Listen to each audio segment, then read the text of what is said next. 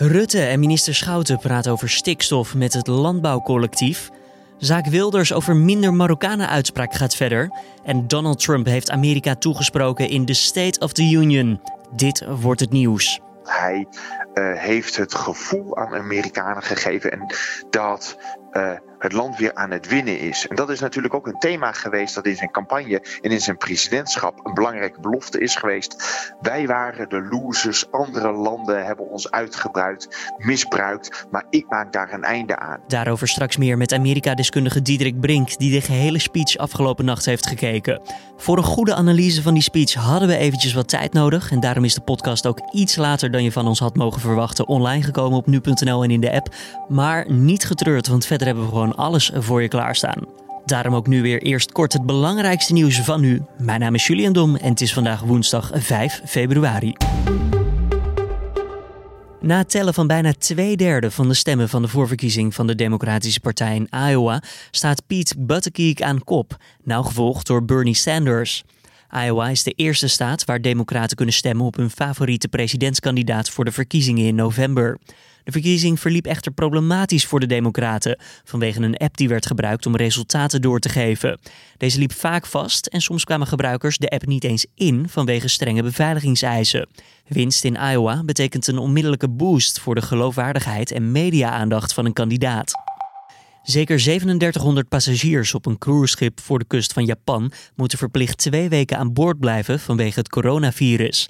Bij 10 mensen aan boord van het schip is het virus vastgesteld, al dus de Japanse autoriteiten. Mogelijk zijn er meer mensen met het virus besmet, want nog lang niet iedereen is getest.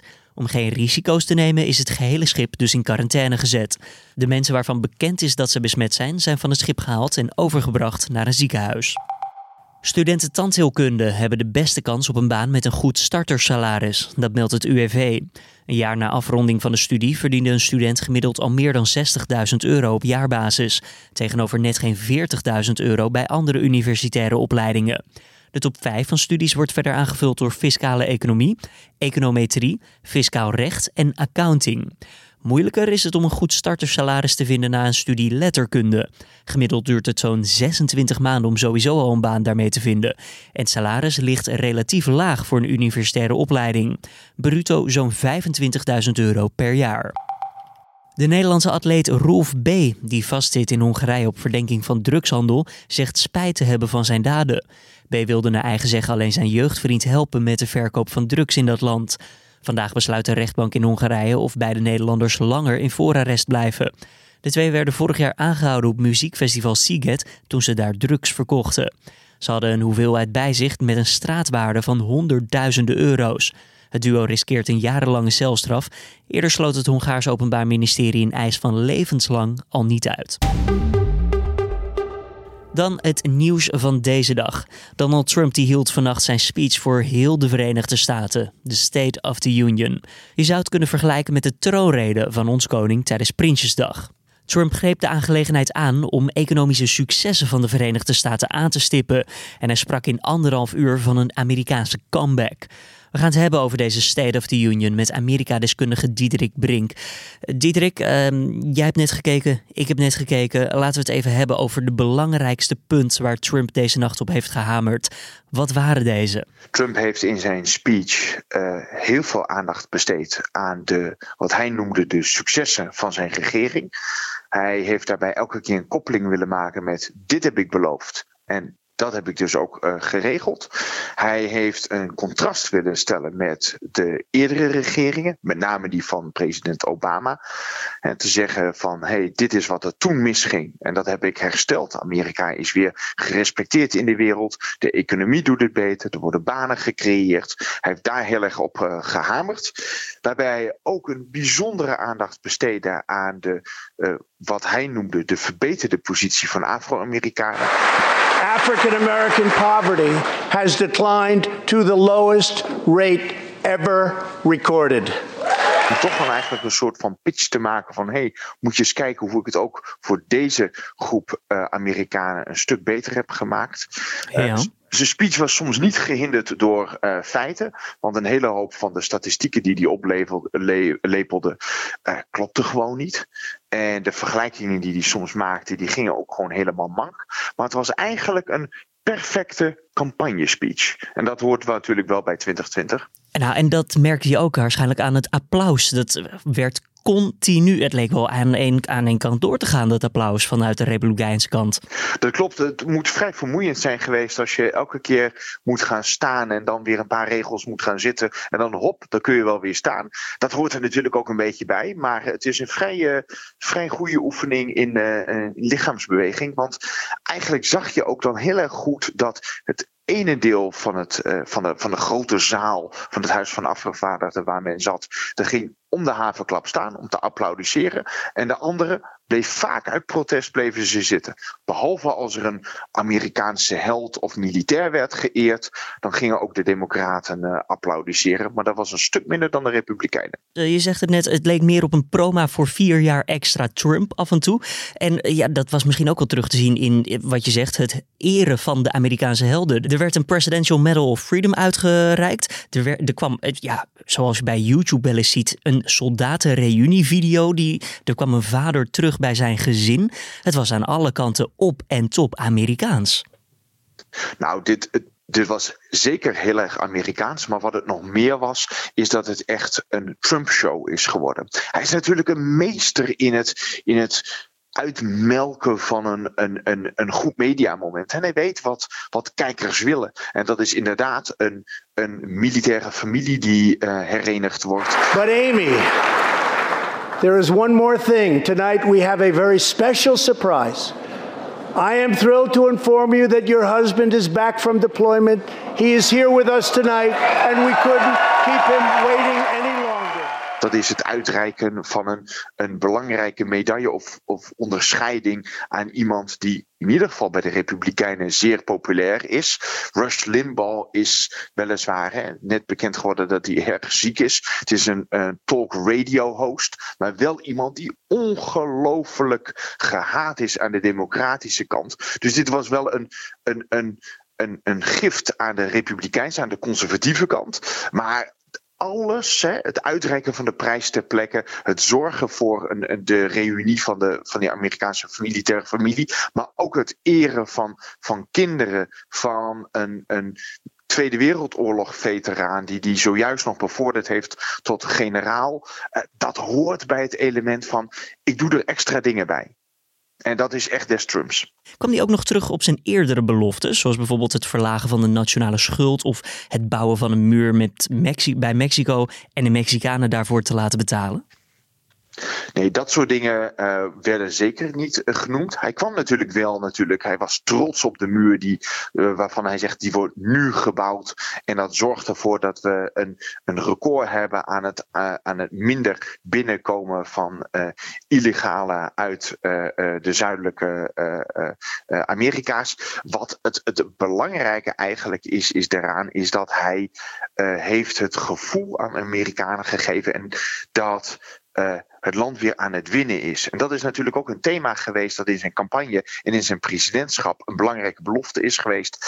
Wij waren de losers, andere landen hebben ons uitgebruikt, misbruikt, maar ik maak daar een einde aan. We are advancing with unbridled optimism and lifting our citizens of every race, color, religion and creed very, very high. Since my election, we have created 7 million new jobs, 5 million more than government experts projected during the previous administration.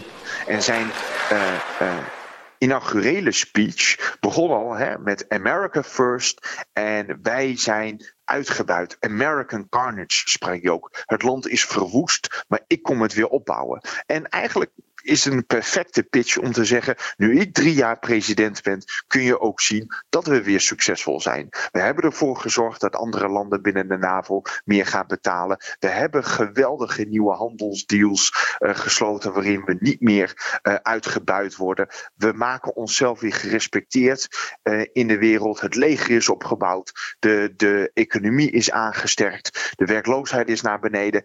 Dit land is opgebouwd uit de puinhopen die achter zijn gelaten door eerdere regeringen. En dat is eigenlijk zijn pitch die hij naar de Amerikanen heeft gehouden. Die positiviteit was niet af te zien van het gezicht van Nancy Pelosi, de democratische voorzitter van het Amerikaanse Huis van Afgevaardigden. Hij, zij zat achter hem. Nee, dat klopt. Het begon al slecht omdat Trump weigerde haar uh, een hand te geven. Hij gaf haar de speech zoals dat hoort. En zij stak haar hand uit om hem te verwelkomen. Die weigerde hij. Uh, dat heeft ze maar aan het eind ook uh, terugbetaald. door op het moment dat hij klaar was zijn speech te pakken. en voor het oog van iedereen te verscheuren. Met name was het met haar te zien. Ze zat ook tijdens de speech ook af en toe eventjes vooruit te lezen. om te kijken wat kunnen we verwachten dat hij gaat roepen. Het was soms ook moeilijk te peilen of zij schrok van dingen die ze zag dat eraan zaten te komen. Maar er waren een aantal momenten waarop ze dacht van hé, hey, hier lopen de feiten zo ver weg van dit verhaal. Uh, dan zag je de boosheid en de bitterheid op haar gezicht. Nou, is het ook bekend van Donald Trump dat hij nog wel eens off-script gaat, zoals ze dat noemen. Hij zegt gewoon wat hij wil zeggen. Denk je dat dat nu ook het geval was? Dat hij gewoon eventjes van zijn script wegdraaide en zei wat er in hem opkwam? Ik denk dat dat bij deze speech heel weinig is gebeurd. En waardoor merk je dat? Is dat het eigenlijk niet echt lekker liep. Hij had soms moeite met woorden uitspreken. De, de, de cadens was heel moeilijk. Het, het was eigenlijk een hele ongemakkelijke speech om naar te luisteren.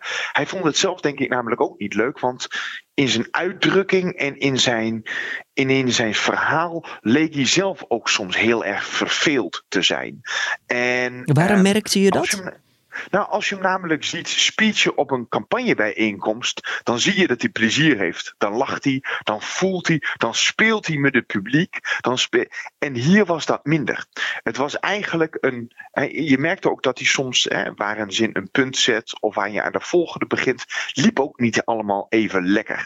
En, en dat, heeft, dat, dat kon erop duiden dat hij gewoon het van de teleprompter aan het lezen was. Dus hij zag de speech gewoon voor zich, heeft het opgelezen. Maar ik had niet het idee dat hij er daar vaak van afweek. En dat maakte ook dat het een, het voelde wat onnatuurlijk voor hem.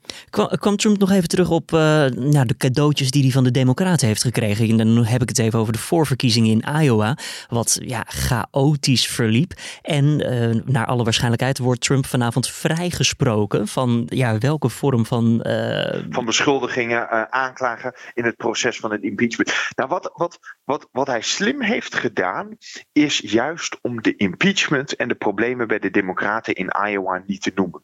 En daarmee heeft hij een contrast gecreëerd dat in zijn voordeel pleit. Inderdaad, de Democraten hebben geprobeerd om hem uit het ambt te zetten. Nou, waarschijnlijk wordt hij vrijgesproken in het proces in de Senaat. En uh, de uh, Democraten hebben in een poging om een kandidaat te nomineren die je tegen hem op moet nemen, een gigantische chaos gecreëerd in Iowa. In plaats daarvan, zonder daarop te hoeven wijzen, heeft hij gezegd: ik heb alle dingen gedaan die ik heb beloofd. Ik heb Amerika weer opgebouwd van de puinhopen die, we, uh, die ik heb aangetroffen. En ik ga er de komende jaren een nog groter succes van maken. Hij gebruikte ook, hè, hij noemde ooit uh, braggadocious als, als stijl om, om soms een beetje op te scheppen, soms wat veel superlatieven te gebruiken. Daar begon zijn speech ook mee. Het nog nooit eerder, nog nooit in de geschiedenis van ons land, het meeste ooit, het beste ooit. Zo begon hij. En dat is heel slim, want daarmee heeft hij een contrast willen uh, neerzetten met de Democraten, die de afgelopen dagen niet echt sterk naar voren zijn gekomen. Zeker niet uit Iowa. Trump sloot uiteindelijk af met de term of met de zin: The best is yet to come. Eigenlijk uh, lijkt het een nieuwe slogan voor zijn 2020-campagne. Jij zei het al, dit lijkt ook meer op een campagnespeech dan een State of the Union. Wat kunnen we nu verwachten van Trump in de laatste maanden dat hij voor zijn eerste term president is? De Republikeinen in de zaal die begonnen al te scanderen: Four more years, four more years.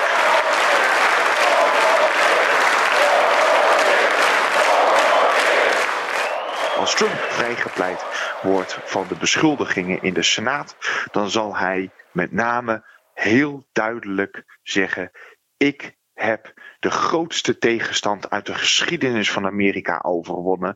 Ze hebben me beschuldigd, ze hebben van alles naar me toe gegooid, maar ik heb het overwonnen. Ik ga deze strijd, deze pijn aan voor jullie en ik zal proberen de komende vier jaar het land nog veel meer beter te maken. En wat hij slim heeft gedaan, en daarvan kun je vinden, hè, als, je, als je het niet met hem eens bent of je gelooft niet alles van wat hij zegt, dat hij dat als een soort van marketingtruc heeft gedaan. Maar hij heeft Amerika, toen hij begon, beschreven als een land in een gigantische puinhoop, waarvan de economie, het leger, alles verwaarloosd was, wat niet helemaal strookte met de feiten. Maar nu hij er juist zit, hij, wil hij laten zien: ik heb het opgebouwd, we zijn aan de winnende hand. En als hij dat verhaal naar voldoende aan Amerikanen kan doorgeven, dan hoopt hij en verwacht hij daarmee dat ze alle andere chaos en schandalen links laten liggen en zeggen: hé, hey, moest kijken, hij levert wel wat hij heeft beloofd. Dankjewel, Amerika-deskundige Diederik Brink, voor de analyse van deze speech van Donald Trump. Wellicht dus de laatste State of the Union van Donald Trump. En anders krijgen we er nog vier meer, die we uiteraard dan ook allemaal zullen behandelen in de Dit Wordt Het Nieuws podcast. Dan verder de nieuwsagenda voor deze woensdag. Zoals we zeiden, Rutte en minister Schouten die praten met het Landbouwcollectief. En dat gaat over de stikstofregels. Het Landbouwcollectief is een club van boerenbelangenorganisaties. Veel vertrouwen in het overleg hebben de boeren echter niet. Eerder besloten ze al een demonstratie vandaag af te blazen, omdat ze denken dat dat ook later nodig zal zijn en ze niet alvast hun kruid te vroeg willen verschieten. Ook stellen de boeren geen afspraken of toezeggingen te willen maken vandaag. Verder moet Geert Wilders vandaag weer voor de rechter verschijnen voor zijn minder Marokkanen uitspraak. Wilders vroeg inmiddels alweer zes jaar geleden tijdens een campagneavond of Nederland meer of minder Marokkanen wilde. Hij staat nu terecht voor groepsbelediging en het aanzetten tot discriminatie en haat tegen Marokkanen. De zaak gaat inmiddels ook niet meer alleen daarom, maar ook over de vraag of topambtenaren van het ministerie van Justitie het OM hebben beïnvloed om Wilders te vervolgen. En de rechter doet vandaag uitspraak in een bodemprocedure over Siri. En dan heb ik het niet over de spraakassistent op je iPhone, maar over het systeem dat fraude op moet sporen. Gemeenten kunnen een algoritme loslaten op gegevens van bewoners van zogeheten probleemwijken. Het systeem kijkt vervolgens op welke adressen het risico op fraude het grootst is. Het blijkt echter dat onschuldige mensen bij voorbaat al als verdachten worden aangemerkt, al dus critici van Siri. Zij willen het systeem dan ook zo snel mogelijk buiten werking krijgen. Dan het weer voor deze woensdag. Na grijze en regenachtige dagen komt de zon vandaag tevoorschijn. Overdag drijven enkele kleine wolkenvelden boven het land, maar in de meeste regio's heerst de zon en blijft het droog. Het wordt maximaal zo'n 8 graden.